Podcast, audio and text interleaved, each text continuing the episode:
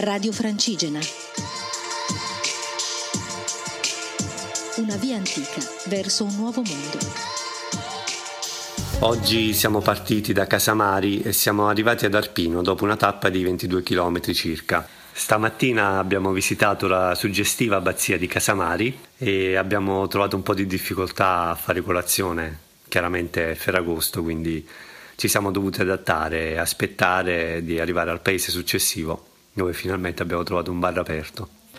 Poi siamo arrivati a Isola Liri ed è stato veramente sorprendente trovare al centro del paese una cascata di ben 27 metri, uno scenario veramente da favola.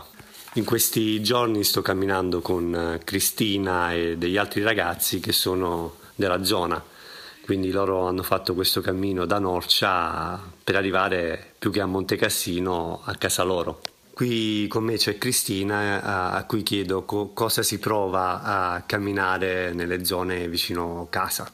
Non mi sarei aspettata che passare in quei luoghi che uno conosce dall'infanzia e casomai mm, sono frutto di ricordi, portano con sé dei bei ricordi, eh, sarebbe stato così affascinante rivedere quelle cascate che, dove sei nato, dove eh, hai trascorso l'infanzia, rivedere così a piedi con uno zaino sulle spalle e la stanchezza di oltre 200, quasi 250 km è tutta un'altra cosa. Lo stesso vedere le terre, vedere quel verde che uno è abituato dalla quotidianità um, a, a, passarci a fianco, a farselo passare di fronte senza dargli il giusto peso che, che merita in un'occasione come questa, come un cammino e ogni cosa riprendeva il suo valore. Poi, come ogni cammino, la provvidenza il, fa il suo lavoro perché stranamente arrivando a Colle Carino, una frazione di Arpino, un paese che in realtà conosco ma dove sono venuta poche volte, eh, chiacchierando con dei signori che io e Luca abbiamo incontrato appena arrivati,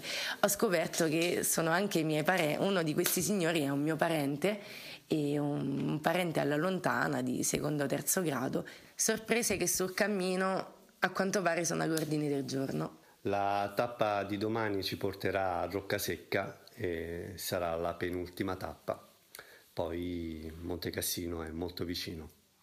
A domani.